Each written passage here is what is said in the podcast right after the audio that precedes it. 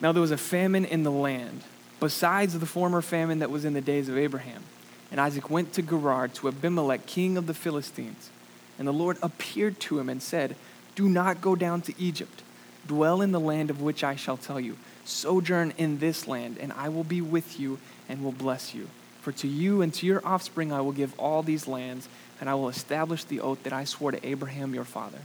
I will multiply your offspring as the stars of heaven, and will give to your offspring all these lands. And in your offspring all the nations of the earth shall be blessed, because Abraham obeyed my voice and kept my charge, my commandments, my statutes, and my laws. Let's pray. God, uh, for that to do anything in our hearts, for, for your word to do anything to us, it's going to have to be you. So would you show up? Would you give us your grace this morning to show us everything you have for us in your word? Would you give us today our daily bread? We thank you for it, and we thank you for your word. And it's in Jesus' name we pray and ask. Amen.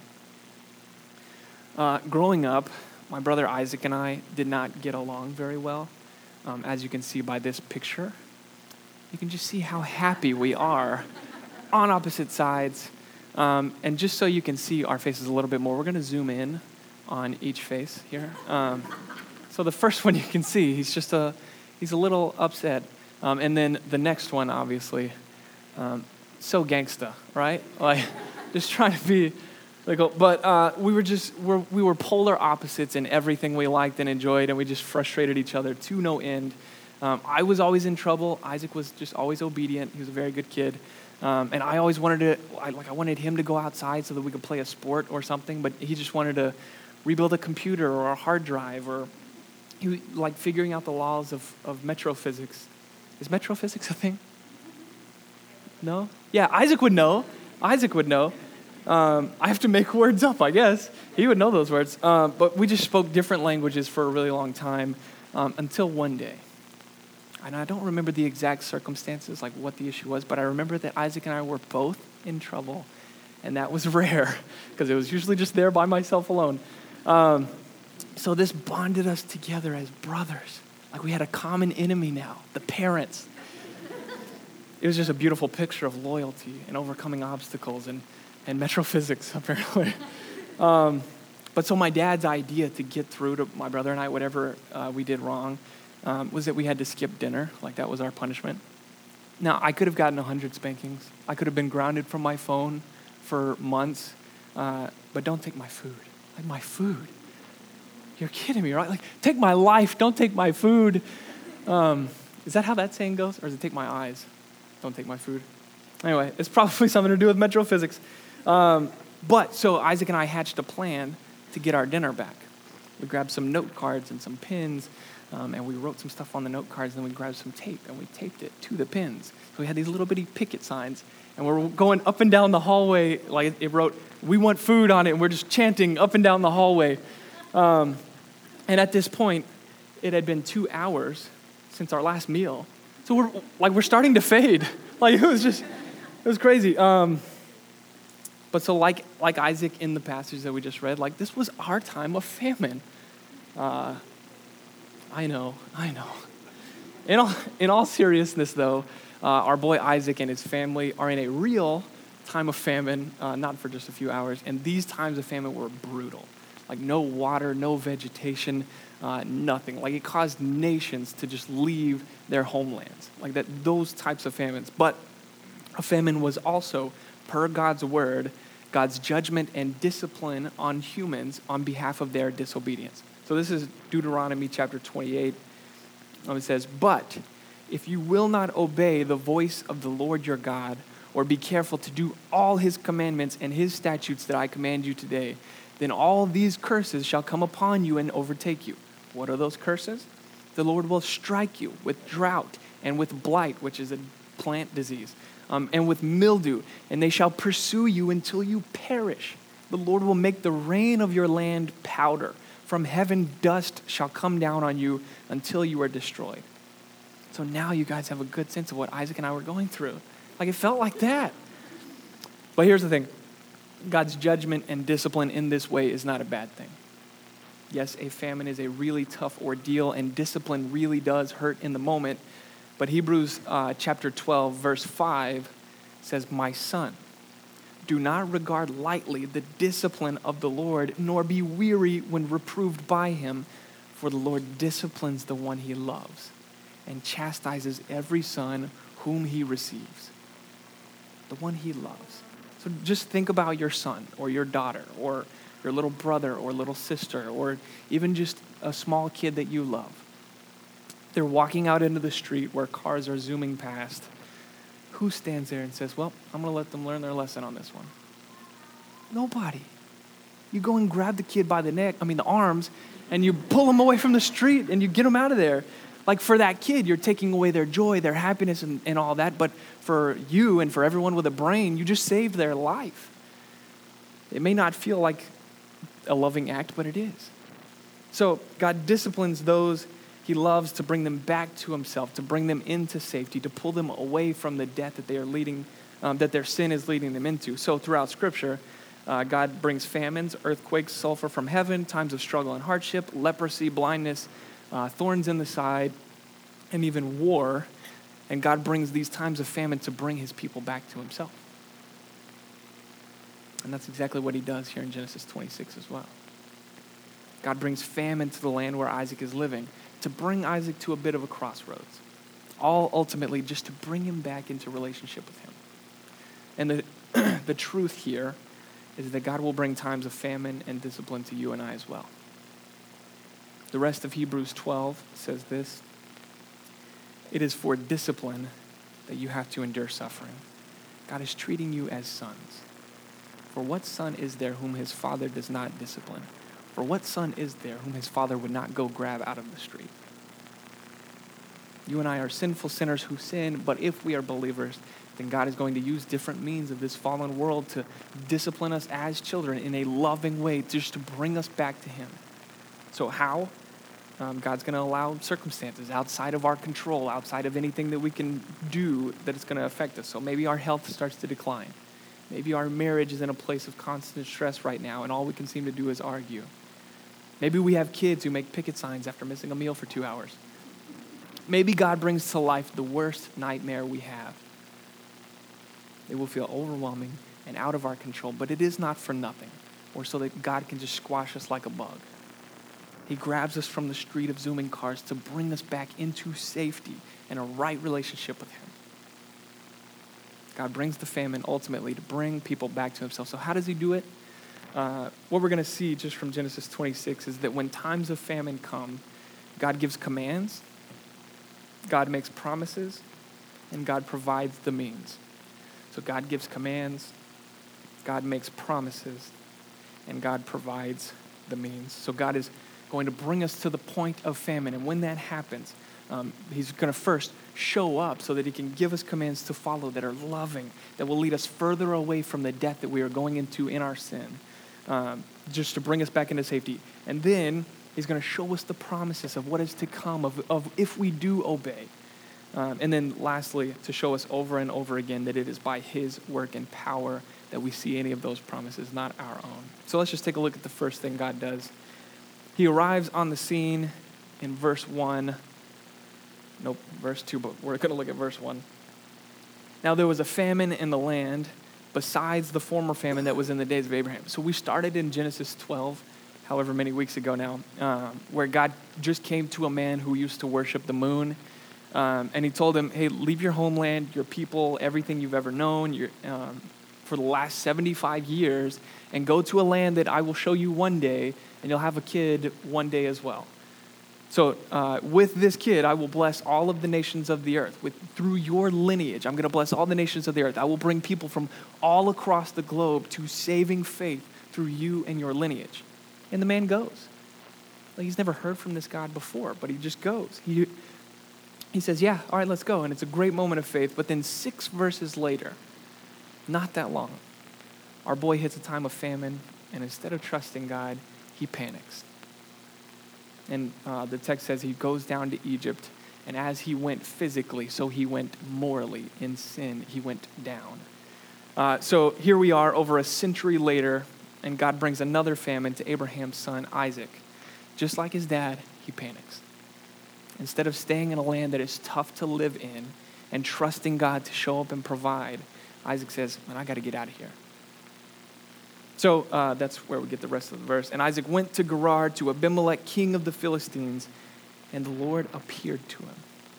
So Isaac panics in this moment, but God steps in to help his boy.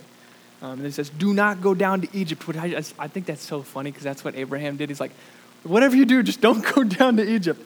Um, but don't go this way. Like, it's not going to end well for you. There is a better way. And then that's why we get the rest of the verse. Dwell in the land of which I shall tell you. Sojourn in this land. And thus, right there, like we see three commands of God. Um, and the better way, like that God is talking about here, means following these three commands. The first is do not go down to Egypt. So remember, going down to anything like when we see that in Scripture is sin. Um, so God is calling his people to forsake sin. He tells them, Do not fear this famine, fear me. Do not trust the plenty of Egypt or of any of the places around you. Trust the unseen provision that I will give to you. Egypt will not deliver you, I will.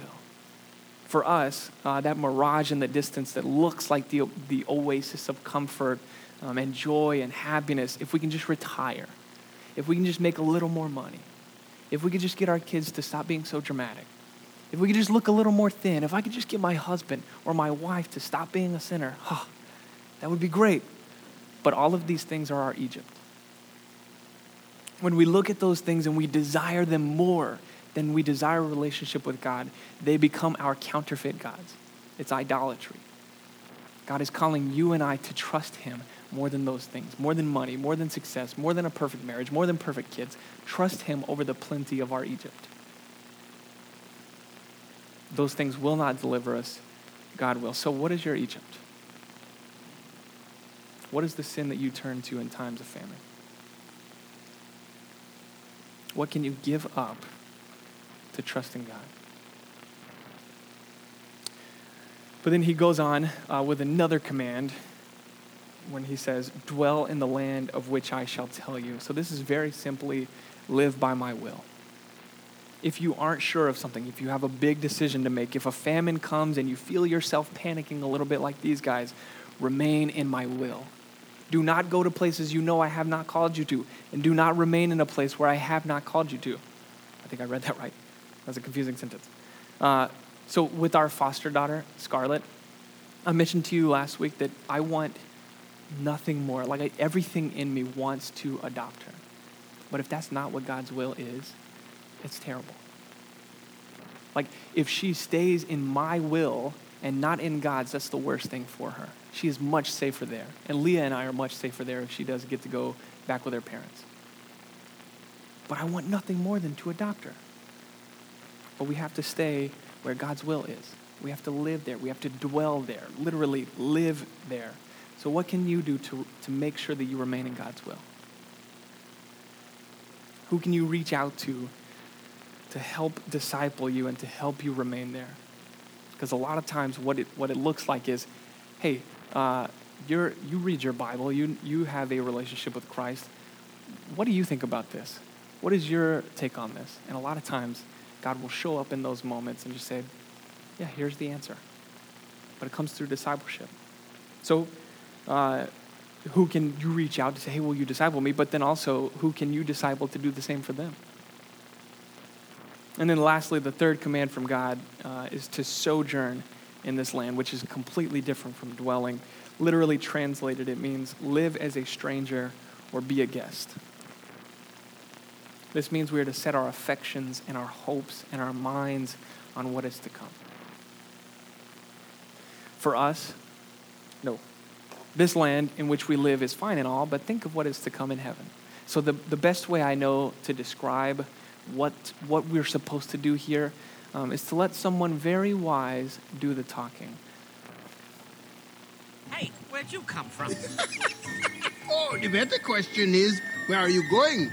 Oh, someplace wonderful, mister. Where, where you... You didn't happen to catch the song I sang a few minutes ago, did you? I didn't have the pleasure.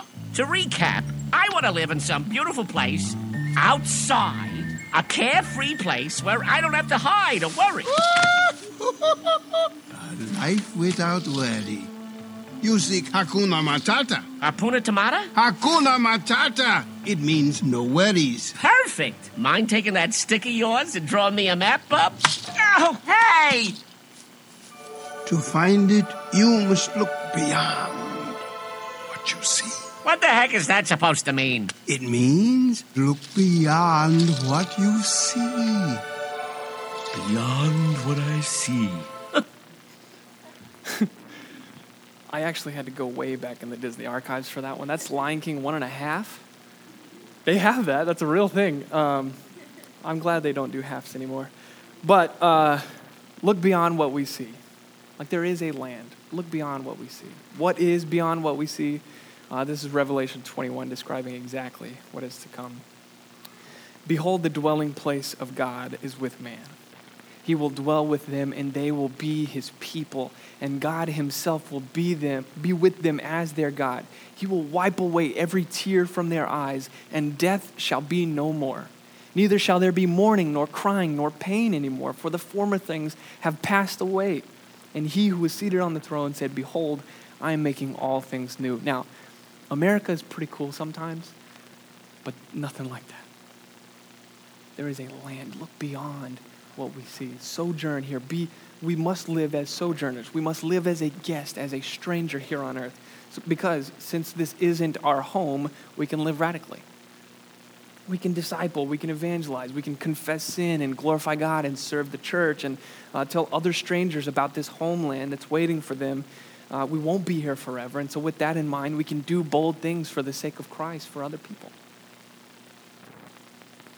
So, how can you live radically today? What can you do to remind yourself of your status here as a stranger? So the famine comes, God shows up, He appears, and these commands are what God is calling Isaac and us to in it. Do not go down to sin. Live in my will and be a stranger here. And that's not all. God doesn't simply call us to obey commands for the sake of obedience, like He's pressing us under His big thumb. Um, there is a promise to the obedience, which is point two. There's a blessing that comes when we obey these commands, and God spells them out for Isaac as the promises to him, starting in verse 3. Uh, and they, sorry, we're going to start with verse 2. Uh, and the Lord appeared to him and said, Do not go down to Egypt, dwell in the land of which I shall tell you, sojourn in this land. Um, and then here's where we're just going to walk through the promises. The first one I will be with you. If you abide by these commands, then I will be with you. The God who created the planets, the God who breathed out and just spoke into existence everything, the God who made a tadpole and Jupiter, the God who moves mountains and who crafted the hummingbird, the God Almighty, the Alpha, the Omega, the beginning and the end, is with you. Like you could stop right there, and that's the most amazing blessing in history. But like a father just lavishing his kids with gifts, he doesn't stop there. Uh, I will be with you and I will bless you. The second promise is just as amazing as the first. Not only will God be with me, He's going to walk with me and keep me from trouble, and He's going to lead me beside still waters. He's going to bless me. And it keeps going. To you and to your offspring, I will give all these lands, and I will establish the oath that I swore to Abraham, your father, all of the lands of the earth. They will one day be ours and our offspring, the new heavens and the new earth. Like when we become Christians, when we are saved, it's not just a saving from sin, although, yes, we are saved from sin, but it's saved to heaven, a new heaven and a new earth. These lands will be ours. I will multiply your offspring as the stars of heaven and will give to your offspring all these lands. So, offspring here um, just describes both physical descendants and those who are recipients of a spiritual inheritance. So, i.e., uh, all of our children, the ones we love so much and the ones that we would die for, but then also those whom we have spiritually invested in, those that we have discipled. And in your offspring, all the nations of the earth shall be blessed. So there is a blessing of salvation, and the good news is for everyone to hear about. How? Through telling others about the gospel through explaining the gospel to a friend or a neighbor, through discipleship, through the passing on of everything we know and have spiritually to other people who then can disciple other people. And then we have this branching out that goes everywhere, reaching more and more of the nations. So then the question comes again who are you discipling? Who can, you, who can disciple you so that you can then disciple others? So the famine has come. God appears, gives us commands, and he makes us promises, and these are amazing things so far. But here's the bad news you and I do not obey one of these commands perfectly, let alone the three, let alone the ten, let alone the whole Bible. We need help. We need help to be able to see those promises come true, but that's exactly what God gives. God provides the means. Take a look at verse 5 all of this, the famine, the commands, the promises, all of it is extreme mercy from God because He is just and righteous, um, all on His own. Like He does not have to do any of this. This is gracious from the Father. But why does He? Why is it that all of this happens? Verse 5 Because Abraham obeyed my voice and kept my charge, my commandments, my statutes, and my laws. So there's a piling up of the words that all mean the same thing. It's just being obedient, being perfectly obedient. Um, they're just piled on to make the point that Abraham was a perfect servant, and because of his perfection, God can have mercy and grace on his son Isaac, and then so on and so forth. But hold up. Because Abraham obeyed my voice and kept my charge my commandments, my statutes, and my laws? No, he didn't. Like if you've been going through this journey of Genesis with us, we saw that week after week. He went down to sin in Egypt. He lied to Abimelech. Um, he didn't intervene on behalf of Sodom. He gave up his wife to save his own skin. Like Abraham didn't obey God's voice. What gives, Bible? But this is just where it gets even more amazing. Why is it that God's inspired and breathed out and perfect word to us that Abraham obeyed perfectly when he didn't? We actually have to roll back to Genesis 15. You don't have to turn there, but Genesis 15 6 says, Abraham believed the Lord and God counted it, counted it to him as righteousness. Abraham believed the Lord, and God counted it to him as righteousness. How is this even possible? How is it possible that an imperfect and sinful man like Abraham can be counted as righteous? Uh, Romans 4:20 says, uh, speaking of Abraham, no unbelief made him waver concerning the promise of God, but he grew strong in his faith as he gave glory to God, fully convinced that God was able to do what he had promised. That is why his faith was counted to him as righteousness. What made Abraham a perfect man who obeyed God's voice and kept his commandments and his statutes and his laws was not his ability to do any of those things. It was his faith in God. It was not based on Abraham's ability, and so that means that it's not based on our ability either. If you just look back at the um, at the passage where we just walked through all of those promises. Sojourn, so verse 3 Sojourn in this land, and I will be with you, and I will bless you. For to you and to your offspring I will give all these lands, and I will establish the oath that I swore to Abraham your father. I will multiply your offspring as the stars of heaven, and will give to your offspring all these lands, and in your offspring all the nations of the earth shall be blessed. Do you see who does the work there? It's not us. Jesus said in his own words, um, nope, not there yet, sorry. Uh, here in verse 5, really is what we see is just a picture of the gospel.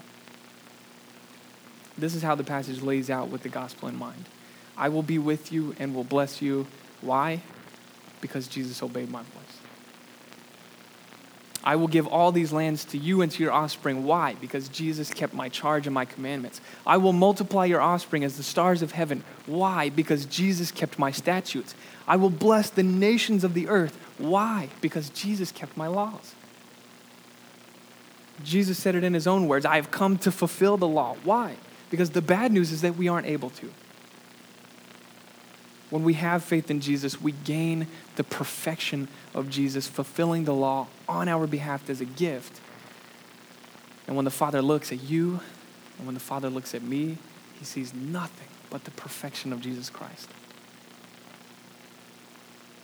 There's nothing left to punish. Jesus took on the punishment of our sins. The reason famine is discipline and not punishment, the difference there is that Jesus has taken all the punishment.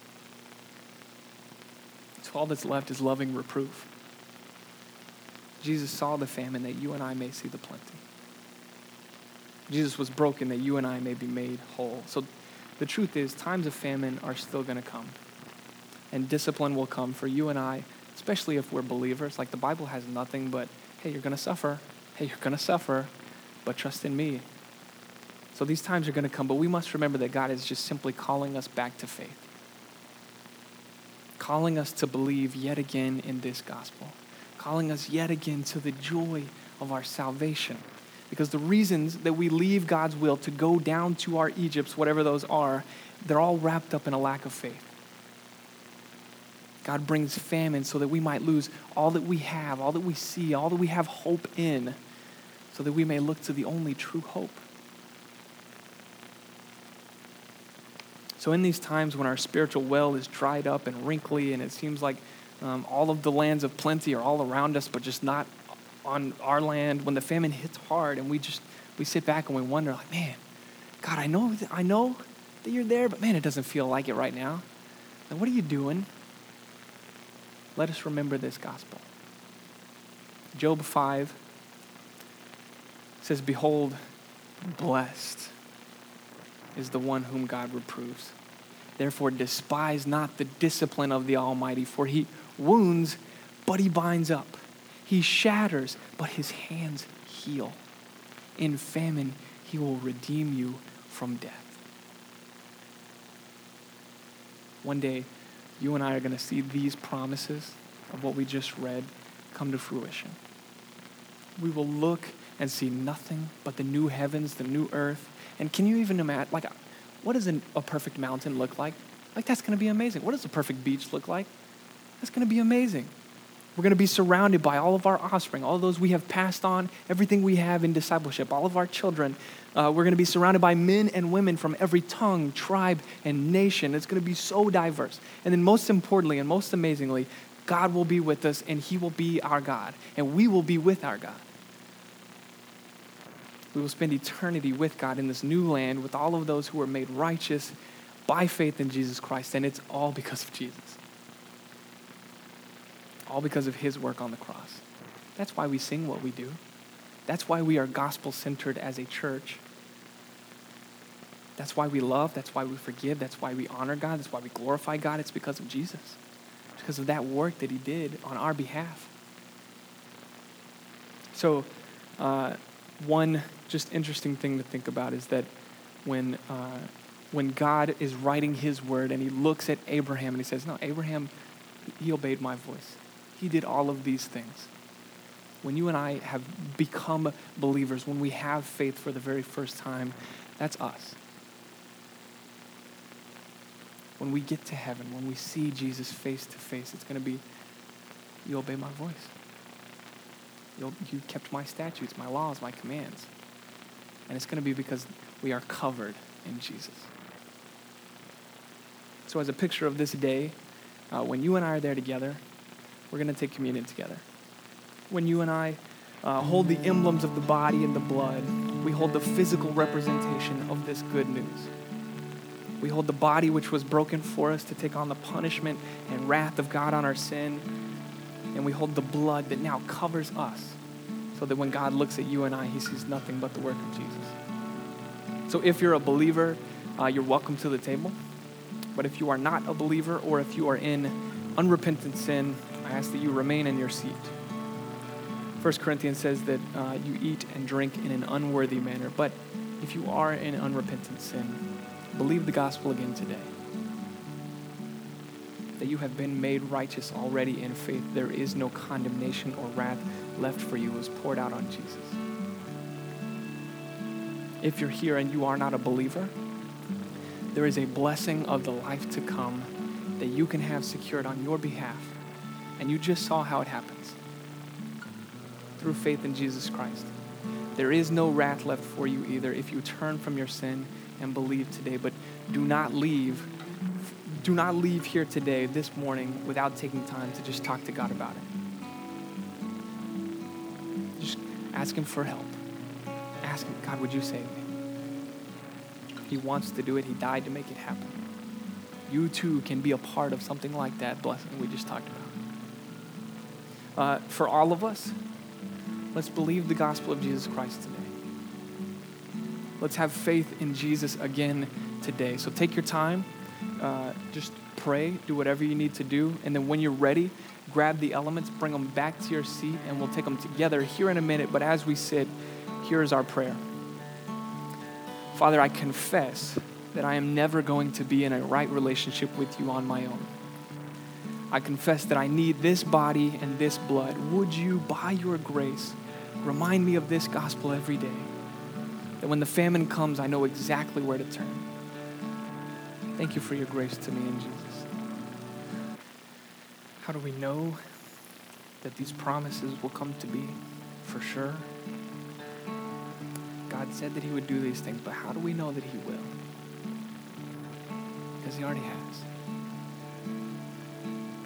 In Jesus, we have the promise in the flesh, and we get to spend eternity with Him.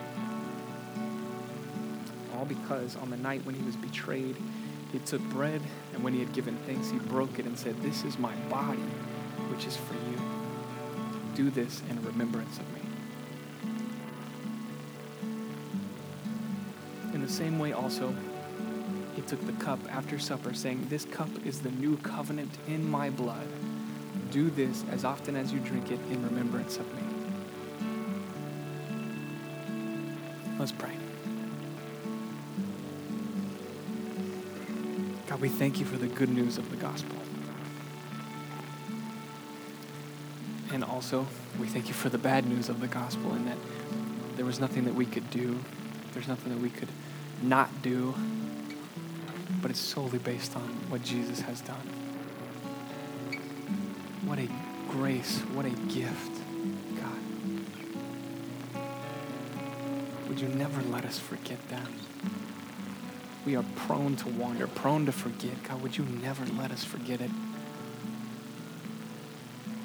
As we walk out these doors today, would you let us be changed by it yet again? So that we can do just like we sang before, like be more like Jesus. Would you make us more like Jesus? We thank you for the eternal security that we have in Jesus of, of one day we're going to be with them forever. And we know that because uh, it's not up to me, it's not up to any of us in this room, but it was up to what you had to do and you did it. We thank you and we love you. And it's in Jesus' name we pray.